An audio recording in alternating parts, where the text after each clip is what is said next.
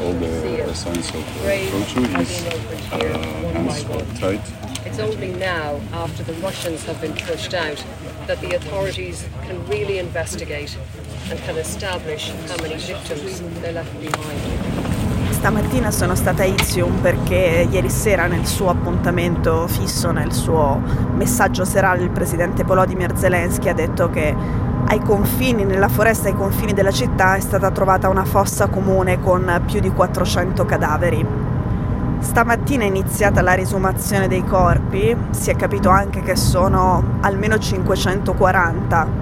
Non è proprio una fossa comune, ci sono le croci, i corpi sono stati seppelliti uno ad uno, ognuno in una propria fossa.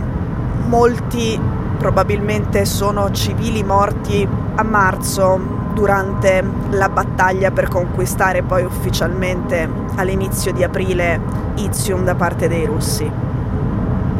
C'è anche una fossa comune più piccola dove dentro sono stati trovati i corpi di soldati ucraini la riesumazione dei corpi è iniziata questa mattina ed è presto per, per, capire, per sapere se ci sono anche persone che sono state giustiziate e torturate, oltre a quelle che sono morte per i bombardamenti durante i combattimenti. Come vi potete immaginare c'era un odore orrendo, sono centinaia di persone morte a marzo, quasi sei mesi fa. A marzo i russi per conquistare Izium hanno dovuto praticamente distruggerla a settembre per gli ucraini per riconquistarla non è stato necessario nessun bagno di sangue perché da qui, come da Kupiansk, come da Balaklia, i russi, dopo essersi resi conto di essere in inferiorità numerica e dopo aver visto i loro colleghi nelle zone più vicine alla linea del fronte scappare, appunto sono corsi via sono fuggiti durante la notte quando c'è il coprifuoco e gli abitanti di Izium raccontano che la sera prima c'erano i russi e la mattina dopo semplicemente si sono svegliati, non c'erano più i russi e stava arrivando l'esercito ucraino. Ecco, l'idea di questa controffensiva piuttosto clamorosa che ha permesso di riprendere in meno di due settimane quasi 10.000 km di territorio ucraino occupato e di farlo senza spargimento di sangue, senza quasi mai bisogno neanche che le truppe ucraine e quelle russe entrassero direttamente in contatto.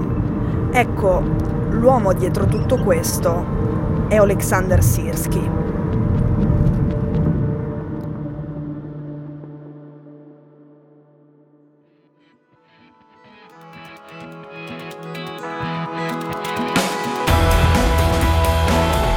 Sono Cecilia Sala e questo è Stories.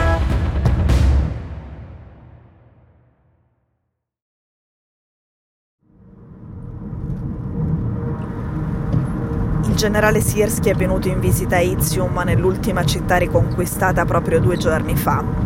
È rimasto in silenzio e ha accompagnato il presidente Volodymyr Zelensky. Nella puntata sulla controffensiva di una settimana fa avevamo parlato dell'inganno con cui la comunicazione ufficiale ucraina ha fregato i russi, con la decisione di ripetere per tutta l'estate che era imminente una controffensiva che si sarebbe dovuta concentrare solo nel sud. L'idea di questo inganno, di questo tranello, era un'idea del generale Sierski e il fatto che qui nel nord-est non ci sia stato uno spargimento di sangue, i russi siano scappati è proprio perché si sono resi conto di essere in inferiorità numerica, di non poter proteggere queste zone occupate, perché nei mesi precedenti avevano spostato migliaia di truppe nel sud, nella zona di Kherson, credendo agli annunci ucraini. Adesso per imporre questa strategia il generale Siersky ha dovuto insistere e all'inizio lo Stato Maggiore non voleva dargli retta.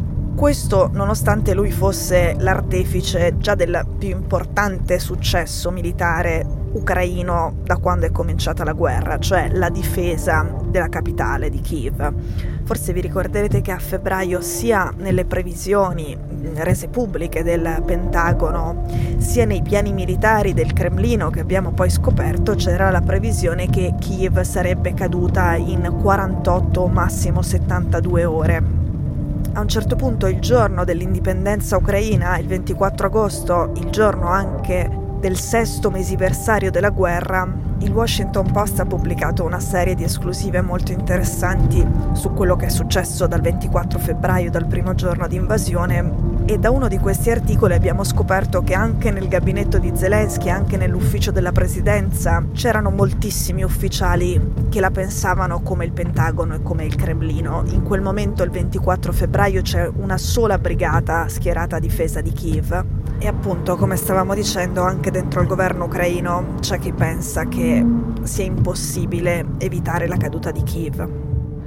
Il giorno dopo, il 25 febbraio, arriva Sirsky e come sapete a metà marzo i russi abbandonano il tentativo di accerchiare la capitale.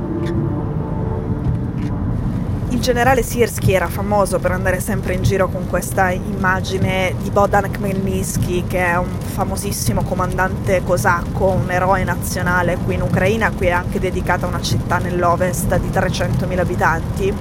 È la città verso cui andavo in treno quando mi spostavo da Kiev all'inizio della guerra per dormire fuori dalla capitale nel caso i russi fossero riusciti nel loro tentativo di accerchiamento che invece Sirsky è riuscito ad evitare.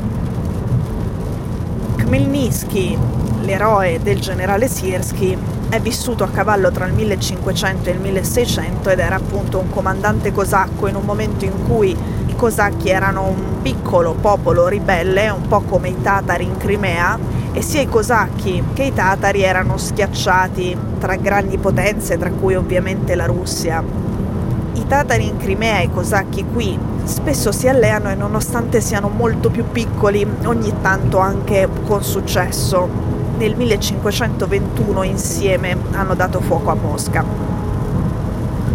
Il 22 marzo 2022, come premio per essere riuscito a difendere la capitale Kiev dall'invasione russa, il generale Sirsky con questa immagine del comandante Khmelnytsky viene insignito della medaglia al valore militare dell'ordine di Bodan Khmelnytsky. Quindi Sirsky è stato lo stratega del primo grande successo militare, la difesa di Kiev. Nonostante questo erano incerti sul seguire la sua strategia per questa controffensiva alla fine si decide di dargli retta e le cose vanno come sapete. Il più grande successo del generale Sirsky non è solo essere riuscito a riconquistare questi territori, ma come dicevamo all'inizio è partendo eh, da una foresta con oltre 500 cadaveri che vengono riesumati oggi ed essere riuscito, almeno in questa zona dell'Ucraina, a liberare le zone occupate senza uno spargimento di sangue, ma mettendo i russi in fuga. Il contrario di quello che hanno fatto i russi quando sono arrivati ad Izium a marzo e le vittime di allora sono quelle che si contano oggi. Noi ci sentiamo lunedì.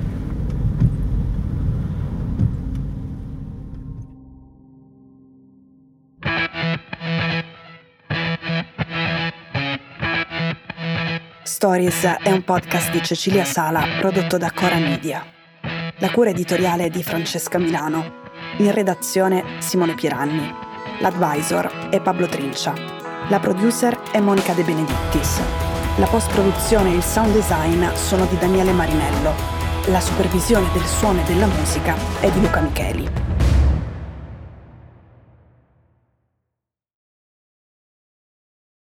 Questo episodio è stato prodotto e sviluppato insieme a Spotify Studios.